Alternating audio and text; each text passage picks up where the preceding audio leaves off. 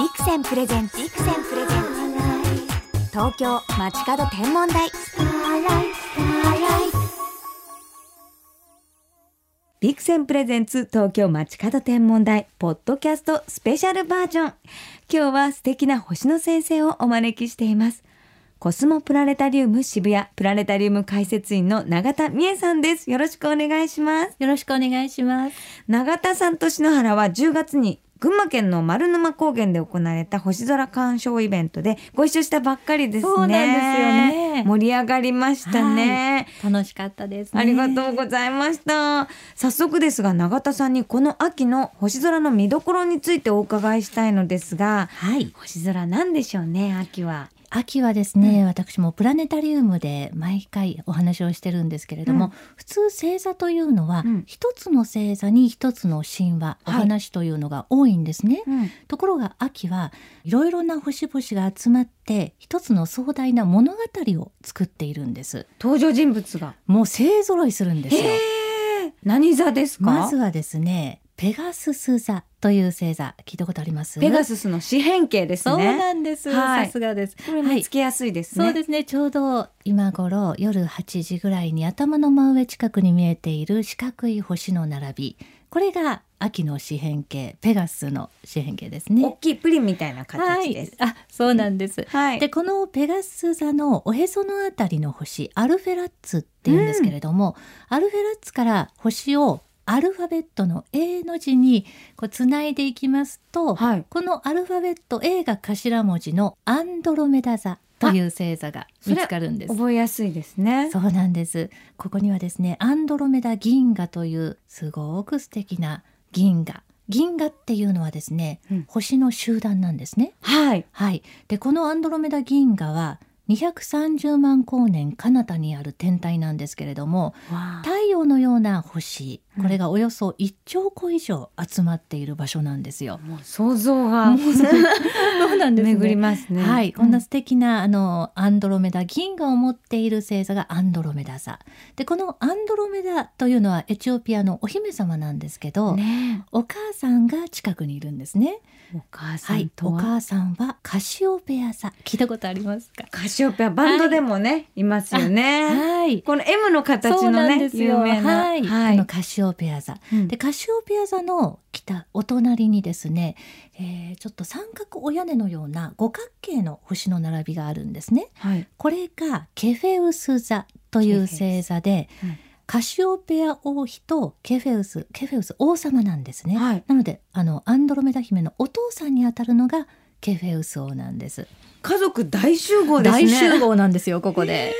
でさらにん？あの後にアンドロメダ姫のお婿さんになるペルセウスという王子様も近くにいるんですよ。ペルセウス座流星群が有名あですよね。そうなんです。はい、うんそして忘れてはいけない悪役がですね、うんちょうどあの今南と東の間あたりクジラ座という星座が夜8時ぐらいに見えてるんですけれども大きいんですよね。この大きいんですよね。であのクジラっていうとね皆さんあの、まあ、普通にクジラを思い浮かべられる方が多いんですけれども。たような。はいあのこちらのプラネタリウムに出てくるクジラはどっちかっていうとゴジラっていうイメージの ゴジラですか？そうなんですよね。怖い顔つきなんですね。ねえええこれあの星座早見版とかで見ると、えこれクジラって結構昔の方って斬新なあのデザインしてるなっていうのがお分かりになると思いますね。でこれらの星々が集まってあの古代エチオピア王家の物語という壮大なお話があるんですね。アンドロメダ姫が恐ろしい化けクジラに、うん。あの生贄に差し出されてしまうんですけれどもあわやというところであのペルセウス王子がやってくるという本当にあの素敵なお話なんです。へえじゃあ物語に基づいてこう星座がえあのこれは本当に秋だけで、ええそういったいろいろな星々が集まって一つのお話になってるんです。でそれを、まあ、お話をぜひ読んでいただいたり、うん。まあ、プラネタリウムでも今お話をしているところが多いと思うんですけれども、はい。聞いていただくと同じ秋の星空を眺めていてももう何倍もきっと楽しめると思うんですね。ああ実はこんな昔の人はうん。壮大なお話をこの夜空に考えていたんだなってええ。思いを馳せながら見ていただくとちょっと秋の星って暗い星が多いんですけれどもね。でも実はうん。そこには素敵な物語が隠されているんですよっていう、はい、えーでも意外に秋ってこう銀河が見えたり、はい。あと天の川も天の川がですね、うんちょうどあの夏の星々のあたりにあるので、えまだ夏の星が見えるんですよえ。ええ西空に夏の大三角がええまだまだ良い空で見えて、そこに天の川が通ってるんですね。ええでふとあの反対の東の空を見るともう大牛座ですとか、まあ、スバルがある冬の星座ですね。そうなんです。なのでちょうどその冬と夏に囲まれた間のあたりが秋の星ということで今良い空見ると本当に夏秋秋冬と3つの季節の星座が見えるんですね。そう考えるとすごく贅沢なはい。星の集まりを感じることができるんです。ね皆さんその秋の物語が気になるという方がたくさんいらっしゃると思うんですが永田さんのプラネタリウム解説は東京渋谷のコスモプラネタリウム渋谷で聞くことができるんですよね。はい。これは毎回内容も違ったり？そうなんです。あのプラネタリウム館の中では大変珍しいと思うんですけれども、ええ当館はお時間ごとに全部内容が違うんです。わあ。であの平日は4回土日祝日は6回あるんですけど全部違います。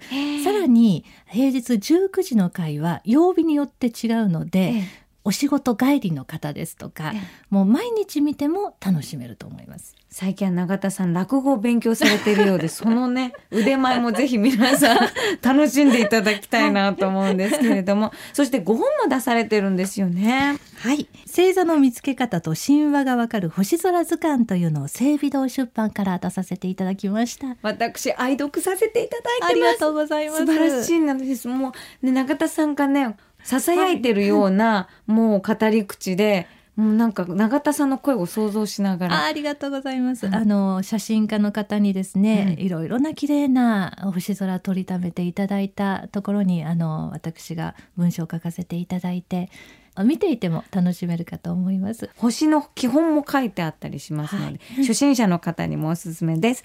ぜひ手に取ってみてください。ということで、素敵なお話たくさんありがとうございました。東京街角天文台ポッドキャストスペシャルバージョン、永田美恵さんでした。ありがとうございました。ありがとうございました。秋の南の空はちょっと寂しいでもフォーマルハウトがいるフォーマルハウトは明るい星の少ない南の空で一人頑張る一等星だ一等星でなく優等星と呼んであげたい星空を眺めよう天体望遠鏡のビクセンさてここで篠原からこの時期の星空インフォメーションをお届けしましょう。2013年年末最大の空イベントといえば、なんといってもアイソン彗星ですよね。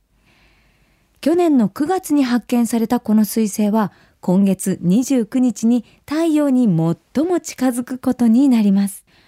今まで訪れた他の彗星と比べても太陽すれすれまで接近するためとても明るくなるのではないかと期待されているんです。今アイソン彗星は徐々にその明るさを増しています。双眼鏡を使えば日の出前朝5時過ぎから5時半頃の東の空に見つけることができるかもしれません。特に11月17日から19日の明け方には乙女座のスピカのすぐ近くに寄り添います。真珠のように輝くスピカを目印にアイソン彗星を探してみましょう。このね、乙女座のスピカはね、本当に真っ白にもう女性らしく輝く星なんですね。このスピカを星しるべにしてアイソンを見つけるというのもね、思い出になりますよね。ただ、もう明け方はもう皆さん思ってるより冷え込みますので、ポカポカあったかくしてあげてくださいね。それでは素敵な星空ライフをお過ごしください。東京 FM ビクセンプレゼンツ東京街角天文台。ここまでのお相手は篠原智恵でした。また来週のこの時間、星とともにお会いしましょう。